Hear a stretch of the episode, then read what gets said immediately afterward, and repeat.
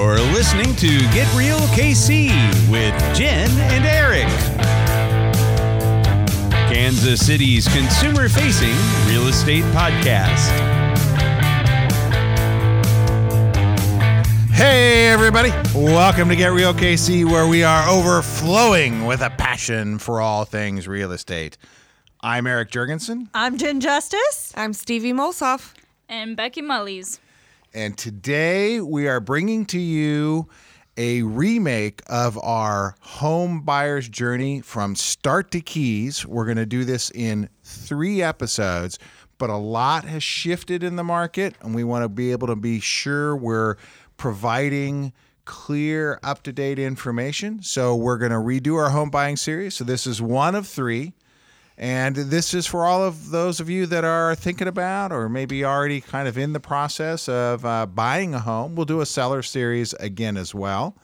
And uh, just to provide some basic overviews of what a typical home sale looks like so that you can have some quick and easy education and get comfortable and know what kinds of questions to ask and what kinds of things are likely to happen during your home buying experience. And I think with a lot of the recent interest rate hikes and things like that, there's some people knowing that the market is shifting, asking some more questions, and maybe thinking about getting in the game of home buying, which is always a great game to get in. Absolutely. Of course. So let's jump right in. First question I'm thinking about buying a home. I'm not sure whether that's what I want to do, but it's time to start getting, you know, kind of prepared. What what's what's ladies? What first thing? What's the first thing? Um, are you actually asking that? Absolutely, I'm asking that. Let's talk about some money, right? Because what it, this is going to cost something, right? I mean, every rewarding journey has a cost, so we're just going to start there and break it down, right? Yeah, so we need to find out if you're financially viable, but you might even need some help putting that information together. And I don't think it's ever too early to find a good quality realtor to work with. What do you guys think? Uh, Good quality realtors have Yes. good quality referrals for good quality mortgage people. Right. And they also can help you do some of the budgeting stuff I think we're about to talk about. I know a couple good realtors. Do you? I do. Do you? Excellent. I, I, you know what? I'd, I'd love to get their names after the episode. There you go. So, no. So, uh, if you're going to um, get into the journey, do not hesitate to contact a realtor or at least kind of start your vetting process to find a great realtor. And that's important because there are great people in all professions and not so great people in all professions. And we want you to have the absolute best. And what what happens, I think, a lot in today's society is there's a lot of information out there online, and there's a lot of targeted information once you start looking at things. And sometimes that information is great and accurate, and sometimes it's literally just targeted ads that may or may not serve you. So it doesn't hurt to contact somebody, pick up the phone, call, actually do some due diligence in getting into this process. So, so the NAR, National Association of Realtors, says that 92% of all homes sold, and this would have been, I think this is a year old or maybe a year and a half old stat. It was like in the last two or three years. But anyway, I think it still holds generally true. 90%, 92% of all homes sold, the realtors that were used were either a realtor that was previously used or a referral.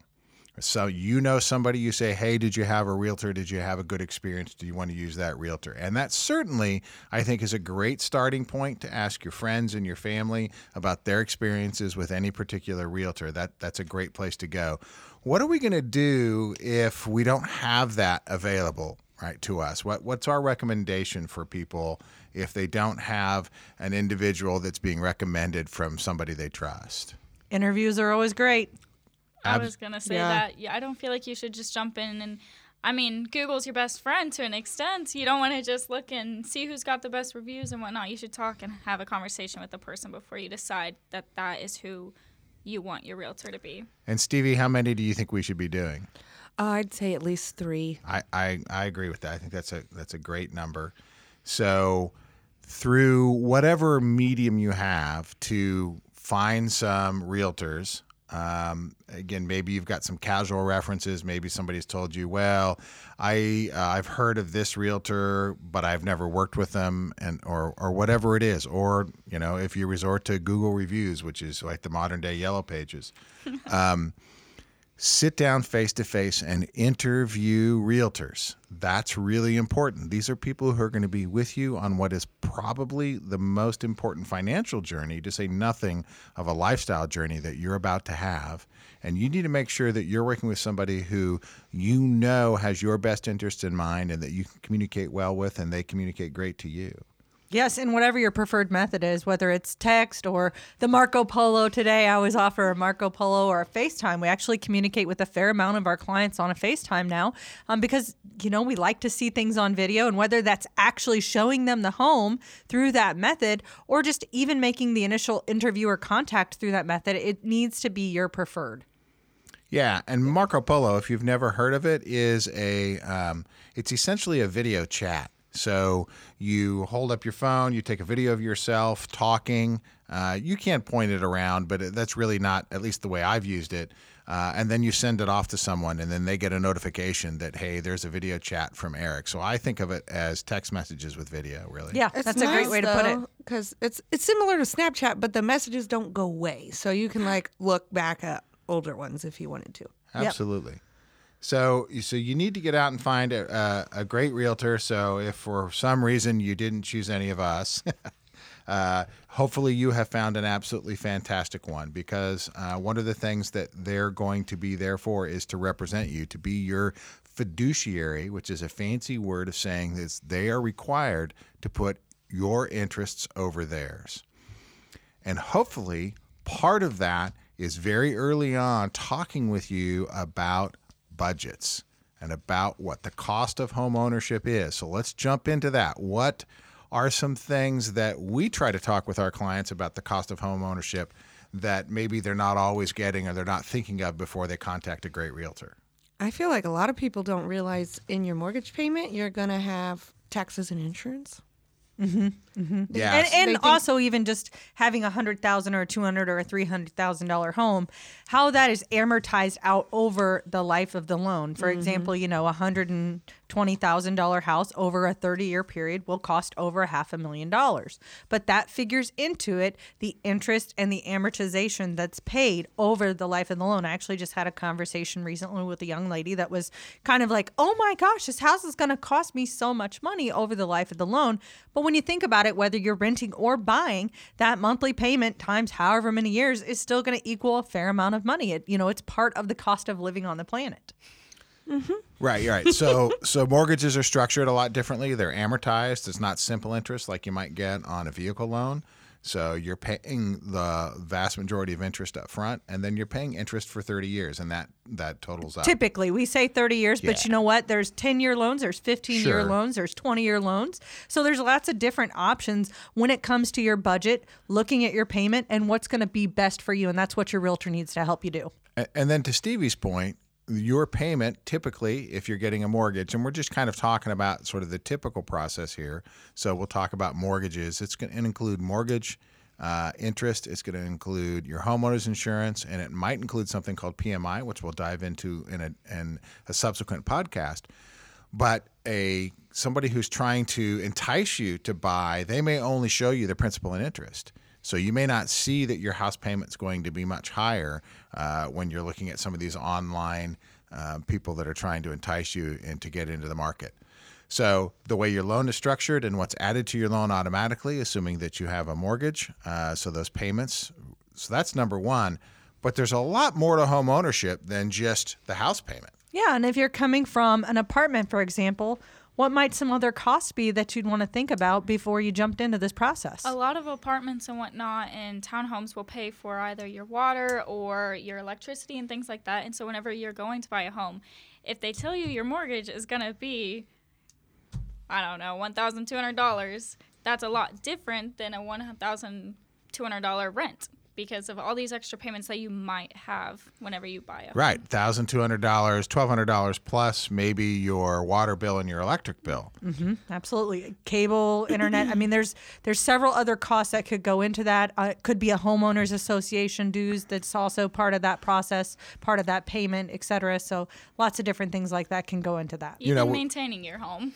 Yeah, well, yeah. No, let's get to that home maintenance. But before we do that, let me mention one other thing on utilities, which is kind of a big thing. Is we've actually uh, had a scenario where, uh, well, it wasn't us. it wasn't us. We heard about a scenario from a friend of ours who uh, um, the homeowner didn't realize gas was utility because they had never lived anywhere where there was a gas bill. So there are all ele- electric homes. Plus, they had gone to an apartment after they moved out of their their parents' home, and so they never turned on the gas. So the gas company shut it off pretty quickly, and all of a sudden they wake up and they've got no heat, and their their oven doesn't work, and they're like, "What's going on?" So so yeah, oh, they're not not. So you should have a good realtor going through all of that with you. And looking at the seller's disclosure, hopefully that the seller has put that on there and you have reviewed with the client. A big expense people don't expect is blinds. Most houses Especially in Don't come with new blinds. construction. Yeah, especially in new construction. But e- even then, like if you want to change them, if they're old, if they're uh, maybe a little worn in some way, shape, or form, blinds, window treatments in general can get very expensive. That's an excellent one. And then let's go back to Becky's home maintenance. Um, I mean, how about buying a lawnmower? Right? right? I mean, yard implements because if you're coming from um, maybe a family home where that stuff is sort of already there, or maybe you're coming from uh, an apartment rental where you haven't had to maintain the yard. And then there's the time involved with maintaining your yard. So, Or just even, I, I recently had this happen. So, selling an acreage property um, that's got six acres and change, and the particular person buying it is coming from a home where they've got a push mower. And they said, Hey, would that seller sell me this John Deere tractor? And they thought, hey, a grand should cover a John Deere tractor. Let me just tell you that John Deere tractors are very, very expensive, and John Deere's in general are the most expensive tractor type of lawnmower. They're very proud of that green and yellow there that they've got going on. And that particular model, we looked it out and it was worth 3700 bucks. So compared to, oh, I think a thousand dollars should cover this and then $3,700 for this particular tractor model, which is probably 10 years old. I mean, it's just one of those perception pieces that's important to consider in your budget in what type of home you're looking at. Oh, absolutely. Like if you are used to a push mower or you think you're going to grab a push mower, you've seen them at the big box stores for 250 bucks, and you go, well, this yard's a whole lot bigger, so I'm going to go get me one of those fancy zero turns, and surely that's eight or nine hundred dollars. Woo wee! Yeah. Times three, four, five, Yeah, depending on the. yeah. Uh, so, so a there's lot a lot of lot of costs to, and it's really important that you put yourself in a position to be a successful homeowner and understand that these costs uh, exist. So I know with our first time buyers, uh, we have a lot of discussions about have you owned a home before? Some I say I just said first time and have you owned a home. Our buyers, whether they're first time or not, find out if they've owned a home, what their understanding is of these kinds of things, and then if they don't have a great understanding of it, we help them. And how to, what's a way that we help them, or that you could be getting help from your agents? One of my favorite things is actually putting a pen to paper, um, looking at tools like NerdWallet's one of the really good ones out there for budgets. There's tons of, of good budgets out there. Dave Ramsey has a good one. But even just sitting down and actually putting the pen to paper, working out those costs, looking at the different things, and then looking at extra stuff you might want to do. Do you want to paint inside? How much is that going to cost? Uh, do you want to put flowers out in the yard? How much is that going to cost? Because there's so many things you can dive into with a home, and there's endless improvements that any single person can make to a home, even if it's a brand new one. I promise you, you could go out there and spend 50 grand very easily on just miscellaneous items. And you've really got to rein yourself in if you're building a home, if you're buying a home, whatever, and make that realistic for you, your lifestyle, and making it successful for your home journey. Right. Uh, even new construction, I think one of the big ones, which Stevie mentioned earlier, is window treatments. Oh, yeah. Because yeah, thousands of dollars. It's E- ki- easy, it, it doesn't feel like it should be uh, that much, but when you think about the time and the labor and the install, and then depending on the type of blinds it does, it adds up really quick. oh yeah, What about light bulbs? Do Oh. those come in new construction homes? They do, and uh, because you we're and, and, and I don't I, I don't want to speak for the entire industry, but what I'm finding now is is that they are tending, unless they're doing something decorative uh, with a particular fixture like Edison bulbs or anything, they are now uh, typically putting in LEDs. So that's good. Sometimes that's a mm-hmm. line item on a new home construction thing where you can upgrade Yeah, to yeah, that, or d- it very very varied, like you said, throughout the industry. But, But I see- you do get light bulbs. I, Typically, I'm seeing that more and more. Yeah, they're going to get light bulbs, but I'm seeing good. them go because right now the LED cost is not a whole lot more Yeah. than the old traditional incandescents, and so. Uh, but yeah, no, that's that's a thing. And then we could all, we could always talk about new construction and light fixtures and um, you know flooring and furniture oh, and go- all go- the things, mirrors, nuts. mirrors, right? You get But uh, that that's probably another another great episode about new construction by itself. Yeah. So it's really important on your home buying journey from the start to to your keys that you um, that that you do two things probably pretty early early on. One, which is start to vet your professionals. Um, and there's two that you're going to want to probably get uh, working with you right away, and that's of course your realtor and your lender. And if you don't have a lender that you're already working with, or that you know is going to be a great lender in the mortgage world, your realtor will have some awesome suggestions, and they'll take into some consideration some things that you haven't, uh, like uh, do they typically get to the closing table on time, and how well are they work to work with on documents and those kinds of things. And Stevie's rule of three on that was great too. You interview several lenders. Um, costs can be widely varied, whether they're charging points to get a lower interest rate or what's going on there. And then you are going to share some of your most personal financial information with this person your tax returns, your bank statements, your paychecks. They're going to want to know every detail. They're going to ask you to source your deposits, possibly. So you want to be pretty comfortable with your lender, making sure that you are fully confident in them and sharing this information with them. So yeah, so, so let's dive into that because once you've kind of figured a budget, said yes, I can afford this, I want to do this. I guess when we started talking about that, one of the things we haven't talked about, which I think scare a lot of people away from getting into home buying to begin with, is the concept of a big down payment. Oh, yes. So let's- And you know what? It's still a common misconception, and NAR puts this data out that home buyers think they have to have 20% down. And that's such a misnomer because there's honestly even still 0% down programs, especially through your government programs, your USDA, your rule, have nothing down. You know, you've got your FHA, which is typically your 3.5% down, and then you've got conventional programs that are even 5% down. So there is a program out there for every buyer, we promise.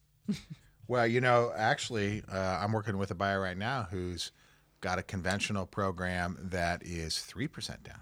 So it's a conventional mm. loan with 3% down. So there's a, a lot of things.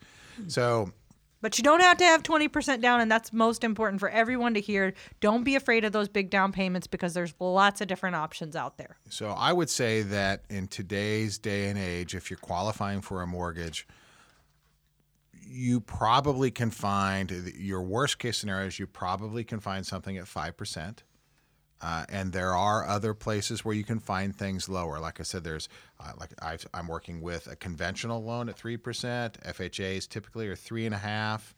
If you're a veteran or the spouse of a veteran, there are VA loans which can happen with zero percent down. And the, the VA will even pay some of your funding fees or things like that because of your service to our country. And thank you, all veterans. Absolutely. So um, you don't necessarily have to come up with if you're trying to buy a three hundred thousand dollar home. You don't have to have sixty thousand dollars in the bank to be able to buy that home. Now you have to have decent credit. Uh, we'll talk about credit uh, here in a little bit. And, and you have to have you know some cash or save some cash up, but not necessarily sixty grand. I don't know. I'm trying to think uh, if I've uh, for what I'd call a traditional home, right? So, or something in that um, a first or second home purchase. Um, you know, people who normal people who are buying homes at you know, let's call it under four hundred thousand. I think I've had one client who's had that kind of cash in the bank. I mean, I, I you know, I don't have that kind of cash in the bank, so I, I just you know, I, I get that that could be a scary thing if you think that's real, and it just simply isn't. So let's jump into mortgage and lenders a little bit and kind of talk about those. So next big step, we we've we've done pen to paper. Maybe we've done a budget. We've contacted a realtor. Maybe we gave us a couple of lender suggestions. We've interviewed them. And we've gathered a lot of paperwork, right? and- so and- we started the gathering of the paperwork or keeping the file even online. You know, bank statements are frequently available online now, but the next step is going to be to call those lenders and start to dig into that process. They're probably going to pull a surface level credit report and uh, figure out your credit score and figure out where you're at in that um, part of the process. So let's let's provide some definitions. Uh, a couple of important ones when it comes to credit and um, loans, uh, and some some new ones. You'll hear the terms interest and APR passed around, and I think it's pretty common to think that interest and APR are in fact the same thing, and they're not. Uh, they they can be pretty close at times, but interest is typically what a lender will advertise. APR is the actual percentage rate, not just the interest rate on your loan. And so you'd go like, well, hang on a minute. What in the world would the difference be between the actual percentage rate and the interest rate? So I'll toss that out. Um, who can give me some examples? D- Not me. I don't know. Put you on the spot, right? when you look at your APR or your annual percentage rate, that's going to take into account your lender cost. Right. So whether we're talking about those points that we had, any lender fees, um, and it's going to reflect the actual cost of the loan itself, not just the interest rate on the loan. It And- does include interest rate though. It does yes, include. It does. It's inclusive, but it's inclusive of a mm-hmm. lot of cost. You're- so it's Yeah. going to give you a lot better picture if somebody tells you, "Oh, our interest rate is X." What's your APR? And they may say, "Oh, you know, it's not even relevant or, or whatever." But it actually is a very, very relevant cost because when you get to the closing table, we've got these great truth in lending statements that were part of the Dodd Frank Act many years ago. Now I can't even remember. I remember when I had to sit through all that Truth is- education. yeah, Becky's going through classes. Do you uh, have you Dodd Frank and Truth in Lending was that gotten to that 2009? I Dodd Frank was right after the 2008 debacle. It debacle. was. That's why I say But truth in lending, that that's a little bit different. I don't remember the details. um I honestly could probably pull up my classes and figure out. no, no, no, no, no, no. We're not. we don't have that up. kind of time. But what my point is that you're going to see this when you get to the closing sta- table, and I prefer my clients to be familiar with it far before they ever get there and have to sign off. So the things that are added in the cost of the loan beyond the interest rate are lenders' fees, any points you might pay. Those are the two most common. Uh, there are a few others, but that way the APR will end up looking different and higher than your interest rate. Correct. And all of that's there so that you're not agreeing to something that has this massive amount of lenders' fees, and you think you're getting a loan at at five and a half percent, and the next thing you know, it's actually seven. So, and the gaps typically aren't that big in mortgages, but the Truth in Lending Act is there to protect you. So, always ask for what the APR is going to be if you can. Perfect. Uh, Another top, another big thing that's tossed around when you're looking at your mortgage is this concept called debt to income ratio or DTI. So let's examine that for a minute. I don't think we need to make you math whizzes at all, but we sort of uh, we can break this down pretty simple it, because it's it's what it sounds. It's what the percentage of your income is debt. But let me tell you sort of how that's looked at. First of all, it's your gross income. So it's your income before taxes, before your health insurance is taken out, all of those kinds of things.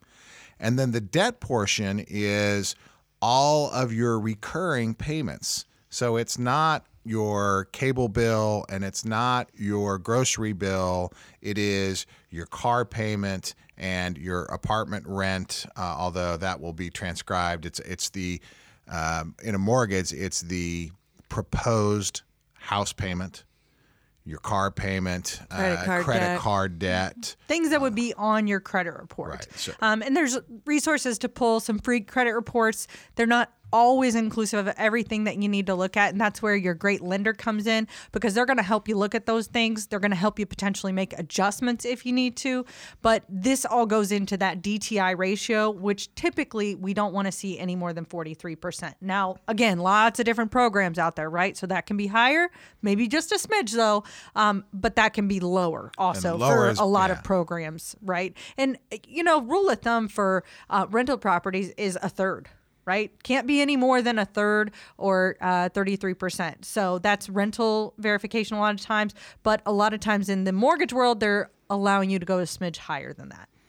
So if you uh, are making two thousand dollars a month, but your credit cards and all of that are fifteen hundred dollars a month, you probably have already figured out that you're probably not going to toss a house payment on top of that. So, um, you know, but but it, it is good to know what those ratios are, uh, and then your lender, of course, will be able to tell you pretty clearly. An- another thing that I think scares people out of the market or makes them concerned is the concept of a credit score. What is my credit score? Oh, my credit score is bad. I shouldn't be in getting involved in this. I want to spend time to get my credit score better, etc. I know I hear that a fair amount. Um, I, you know, it's just it it's it- it's kind of like you know it's it's almost like having being a, a WebMD. Oh, I got I got a pain in my side. Let me look up on Google and then I can tell you what that that pain is. Um, if you have a bad credit score, fixing it on your own is is is um, well, it it just doesn't make sense when you can have dedicated professionals help you. Um, to, honestly, at, at, at no charge. You know, when we had Jana Fox on the podcast early on, we still have that available in the library. But there are companies out there that will charge you per item. They have attorneys on staff, and uh, I cannot remember the name or the percentage right off the top of my head, but I believe at least half of the credit reports out there are inaccurate. And by that, I mean that they may accidentally have something reported twice on your credit, thus bringing your score down unnecessarily because it's been reported two times making it harder to get and they they have ways to adjust this quickly and then get you a rescore way faster than you could ever dream about doing on your own. Right. And I think Jana Fox and Rescore is a great opportunity. But if you're just looking for some advice and you want to take it yourself, well, then your your mortgage lender is going to be able to look at your credit report and tell you here are the things that are keeping you from getting a better score and getting a better loan program, program or getting a loan at all. So you can approach that a couple of different ways. If you think, hey, it's going to be really hands on, you don't wait and call your mortgage lender. You say, hey, here is what I am trying to do. Can you give me some advice on how I can get there? And we talk to people all the time, buyers, and we know our preferred lenders talk to people all the time that are six months, a year, 18 months, maybe even longer away from being able to get into home ownership. But that's okay. Um, we don't mind kind of, you know, Coaching you through it. Yeah. That's I what go we're back here to for. The interviewing though, because I mean, you want someone that you can work with that's going to help you. So talking to them even whenever you're not ready to purchase the house is okay because in the long run, you get to see how helpful they're going to be. and how good that relationship is going to be throughout this process. It's very, very important. Well, you know, we talked about some of the loan types early on, but but let's focus in and kind of give a brief rundown of all the different kinds of types of loans we know, which really uh, kind of really manifest into about six, um, six major categories. So the first thing let's talk about is let's talk about government-backed loan programs, and there are three big ones and they are USDA, VA, and FHA. So let's save FHA for last because it's probably going to be the most common. Veterans tend to be aware of their benefits. Uh, what's a USDA loan? What in the world is the U- United States Department of Agriculture doing giving home loans? They like to loan on rural type of properties with rural populations still. So rural properties, and and does that affect us in Kansas City at all? Uh, we have some Yes. outlying areas of Kansas City that still qualify. You've got your Kearney, your Smithville, your Excelsior Springs, and some of those zip codes on the outlying. I imagine Lone Jack, uh, probably Buckner. We go to, we go and, and we can always go to USDA.gov and they have a lot of the information on there to check out. But it's, I believe, 2,500 or under. So Um, you, you don't have to get very far south of Harrisonville or Peculiar or um, Even Martin east, City, um, Seltzer, Richmond. Spring Hill. Yeah. So there's a lot of places in our area where our clients uh, are looking for homes that potentially could qualify for a USDA loan. If you are looking in those areas, your lender can help provide you some of that data. Your realtor can help provide you some of that data about, you know, because they can go look up here is, oh, you're looking out near Spring Hill. Let's see what the USDA can do uh, because that might be another loan option for you. Absolutely. Uh, so that brings us to VA loans. So I think we kind of touched on them. Like I say, veterans tend to be pretty good at knowing what their benefits are, or at least knowing how to start the processes. One important part of VA loans that some veterans um, end up kind of trying to cross over on is if your certificate is used and you, for example, let your child assume your loan, because VA loans are typically still assumable, meaning that you can transfer that loan to another person, selling them that home, allowing them the use of that VA benefit or that VA certificate. And if you do that, your benefit is used. So you cannot use your benefit again while you have let your son, daughter, or anyone else for that matter assume that loan. The benefit does not transfer until that is closed out, and then you can use it on a different property at that time. And if I remember correctly, your benefit being used is to a dollar amount that you're approved for. So theoretically, if you bought a hundred thousand dollar home and transferred that, but were qualified for three hundred thousand, you could buy another two hundred thousand dollar home. You- definitely have to check with the Check- lender but- on that because I am not sure about that one. Yeah, so I, I, I think that's what I remember. I was involved in one of these about two years ago that kind of went that direction. Uh, but yeah, certainly something to check into. Let's talk about the last of the government backed loans, which is the FHA loan. The Federal Housing Authority. That's right, Federal Housing Authority. And this is the loan program that was designed, I don't remember how many years ago, I believe in the 70s. to, to essentially assist people into home ownership because back then you tended to have to have bigger down payments. Twenty percent down was a real thing, um, and then the federal government did step in and said, "Hey, let's figure out a way to make this more realistic." And honestly, this is one of the reasons our PAC is so near and dear to my heart. The Realtor Political Action Committee is we fight every year to keep benefits like this to the American people, such as FHA, um, because it would be easier to say, "Oh, slap twenty percent on everybody," but that's going to make home ownership out of reach for so many Americans if we slap that on them. So we fight hard to keep these rights in place for the American people, and it's something that typically you can have a three and a half percent down payment. The government will back the loan, and you can get a mortgage and buy a home. And you can have a little bit lower of credit score than, Yes. than your typical uh, conventional loan, which is where we're going to go next. So And it keeps the interest rate still pretty modified, pretty uh, reasonable in FHA. So so FHA is a great option. I, I you know I think it used to be like considered the first time buyer option, and I think maybe the FHA loans being out there are what sort of forced the conventional lending world to really come up with a lot better programs. So even if you go, well, hey, if I can qualify for this 3% conventional you were talking about, Eric, why in the world would I need an FHA? Well, I think if FHA didn't exist, that other one wouldn't either. Probably not. You're probably accurate. So the last loan type is conventional, and conventional means it's not one of those other programs, right? It's Not. Not government backed. Is, It is a private type of mortgage done by a private company offered um, through, you know, your lender can offer all these different programs usually. Uh, so they're in house, they're a broker of sorts that offers lots of different programs and can fit you with the best one. Uh, but the conventional one is not necessarily or not backed by the government. A- and there are all kinds of conventional programs, and different lenders will have different kinds of conventional programs. There are um, there's another type of loan that technically I don't know if it's actually a conventional right a jumbo loan, which is really a, a conventional loan that's gotten above a certain price point this is going to get a little bit confusing because now we're going to talk about government backing again. Uh, but but ultimately, uh, a lender, um, ABC Bank, who's got a loan program that's their loan program, they loan you money. They can have that that mortgage can be secured by two organizations, Fannie Mae and Freddie Mac. Those are the government essentially secures those loans for them. GSEs. So uh, once they get over a certain amount, and it varies based on what area of the country you're in, I think it might vary by zip code even. Yeah, they usually put that out by county and zip It's code. county and zip. Uh, that uh, and I think those numbers in Kansas City now are are they over? Four, s- I thought it was six over six hundred. yeah, over six hundred thousand now. But I thought it got changed, or I heard something about a four hundred, like sixty or something thousand. But I'm, I always thought it was around six hundred. Well, I know a few years ago it was 400, but the market has uh, has grown, and It's they grown. but they republish every year Yes, uh, they new do. numbers. So if you're looking for a loan of that size, then you'll end up getting something called a jumbo loan. So it's secured a little bit differently. And there is still ARMs, adjustable rate mortgages out there.